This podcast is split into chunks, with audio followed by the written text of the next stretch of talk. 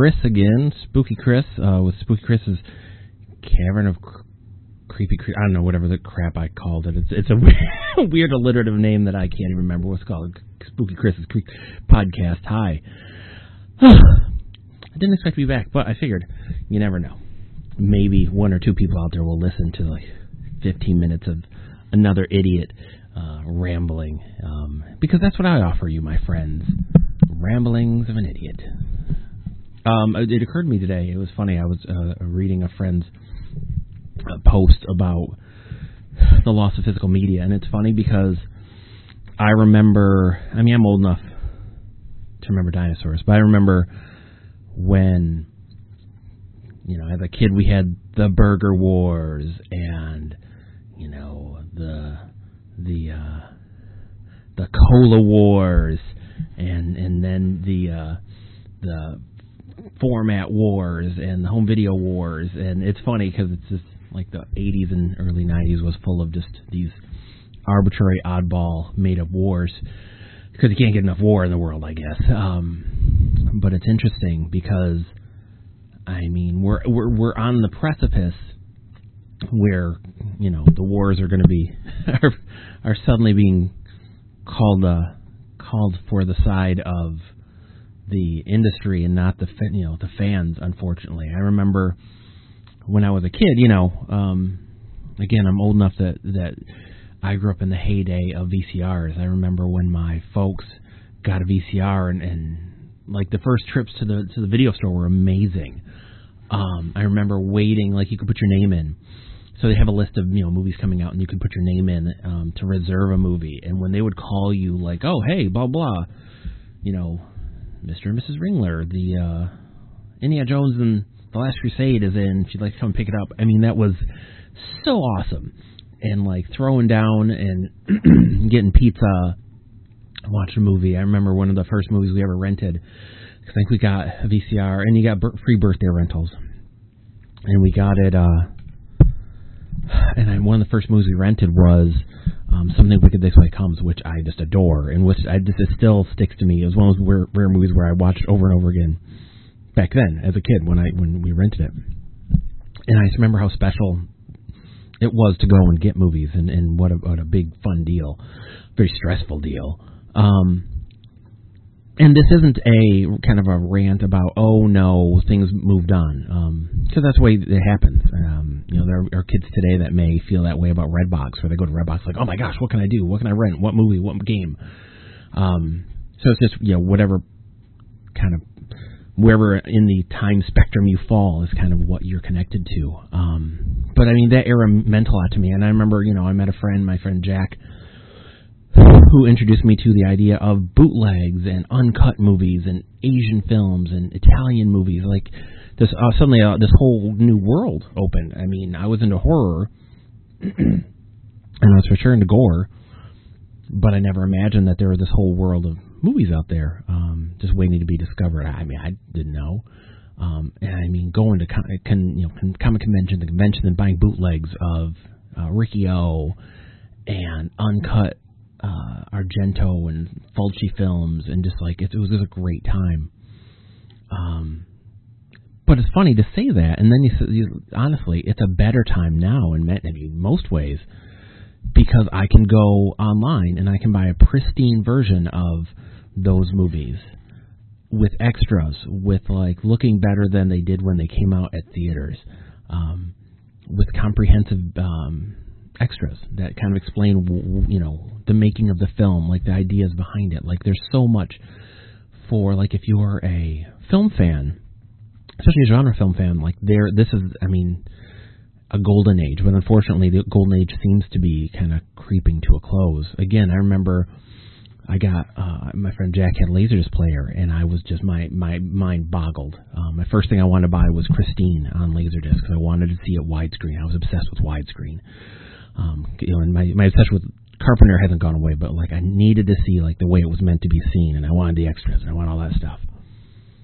And it's great because again, we have all that stuff now, and it's readily available, and it's much less money. I mean, I bought uh, the Criterion Halloween Laserdisc set. It's like a hundred bucks. I bought it with uh, birthday money when it had come out. Um, bought it at a mall store. So I mean, it's you know we're a world uh, apart, and it's been great again because you know, and then get DVD, and DVD is better looking than Laserdisc, and then you know it's Blu-ray and blah blah blah blah. But we're at an awkward spot where, you know, with Samsung stopping production of 4K and Blu-ray players, you're going to start seeing. I, th- I feel like that's a a big step towards ending physical media. In that, we're going to start seeing companies scaling back their production. You know, and it's for a moment it was great. It was you know Netflix came out and even Amazon Prime, and it's like wow, I have I have I have my collection. But then there's other stuff, new stuff, other things that I can watch and, and sample and rent. And I like like I love renting digitally, renting movies because I can't go to a video store. Like there, there's still a few out here, but I mean it's easier just to spend the money at home, and that's the shame on me because I'm to be I'm part of the the death of the industry I love. Um, but uh, it's just easier for me to rent it real quick and just watch it.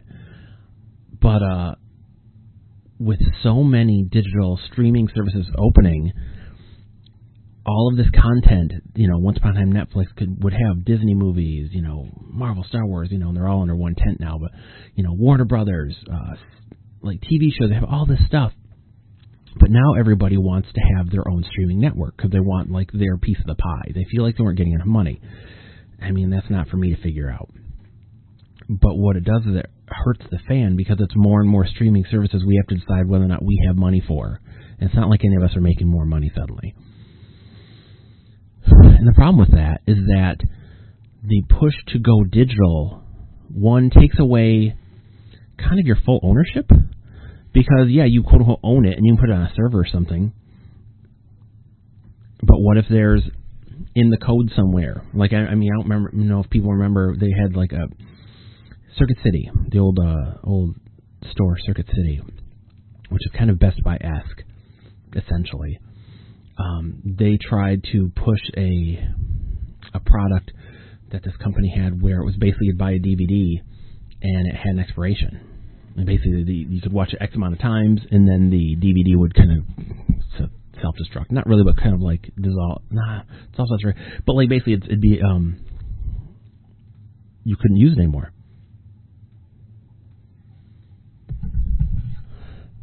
So so um that you know that that was a weird idea and it's I mean it still is. And uh just the notion that that was a thing was just it weirded people out.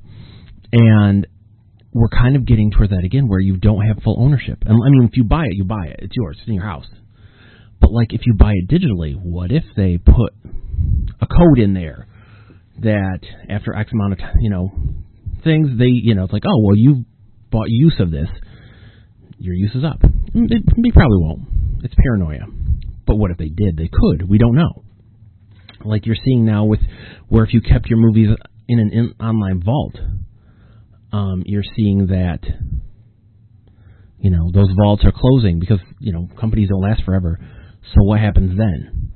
You know these movies. Well, you can transfer them to another service. Yeah, but again, like you can only transfer to so many services until there's just no more services.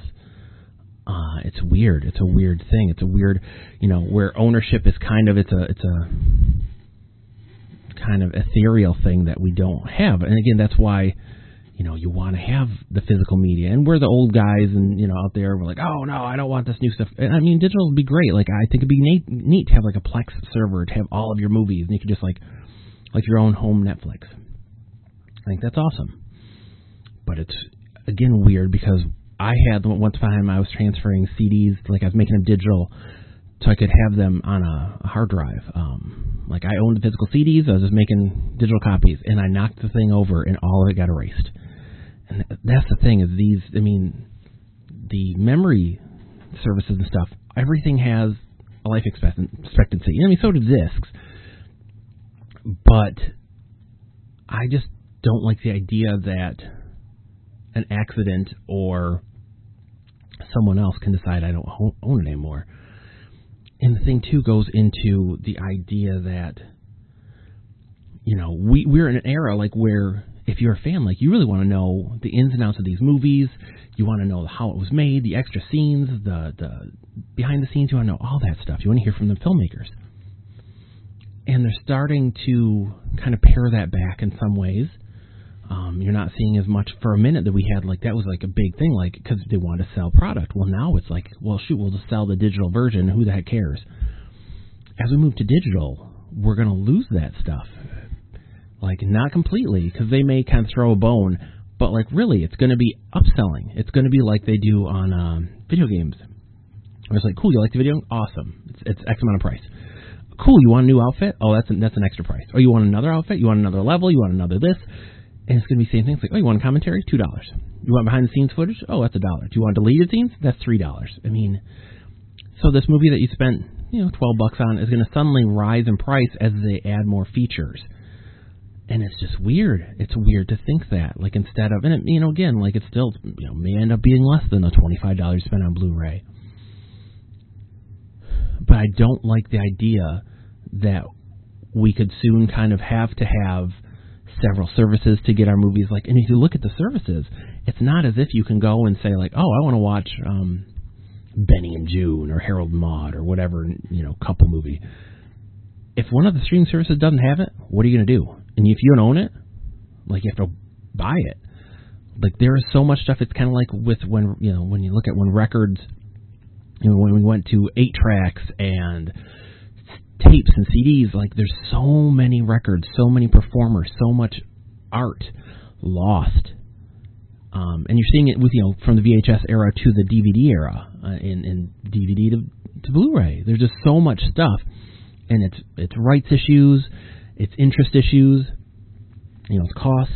So there's a lot of stuff that's going to be lost um, as we lose the physical media, and it's just it's weird and scary to think, you know, movies that we loved that we grew up with.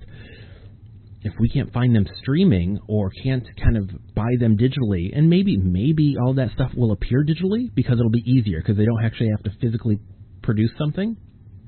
Maybe maybe there's there's a, a light at the end of the road, and maybe they'll sell it for a couple bucks. But it worries me again because I don't. I wonder if they'll put the work in to remaster old films, to dig up archive stuff, to put together old movies that, like you know, even newer movies that were butchered in some way. If they'll put the work in to make them something special. And it's, I mean, you know, the physical era of media is ending. Like, I mean, look at music. People just don't buy CDs much anymore. So it's it's going to be weird, and it's going to be interesting to see how how it goes. And my hope is that the industry leaders. I mean, you still have you know Synapse, Arrow, um, Blue Underground, uh, Scream Factory. Have, they have these kind of standard bearers for for the genre, Criterion, that are they're you know holding the day. But it really does worry me that a day's going to come when we don't have access to all the movies we used to have and all this stuff. And same thing, music. Um, and you know maybe we won't care. I mean that's the thing is a lot of this stuff disappears and we just don't notice. So maybe did we care anyways? But maybe we did care and we just have so much kind of going on we just didn't realize it until it was gone. It's hard to say. Um, I definitely don't look towards that day with fondness. But for now, I, I know I'm I'm still a Blu-ray buyer and lover of physical media, and I guess I always will be especially as a, a guy who writes books that uh, don't necessarily translate well to ebooks. Ugh.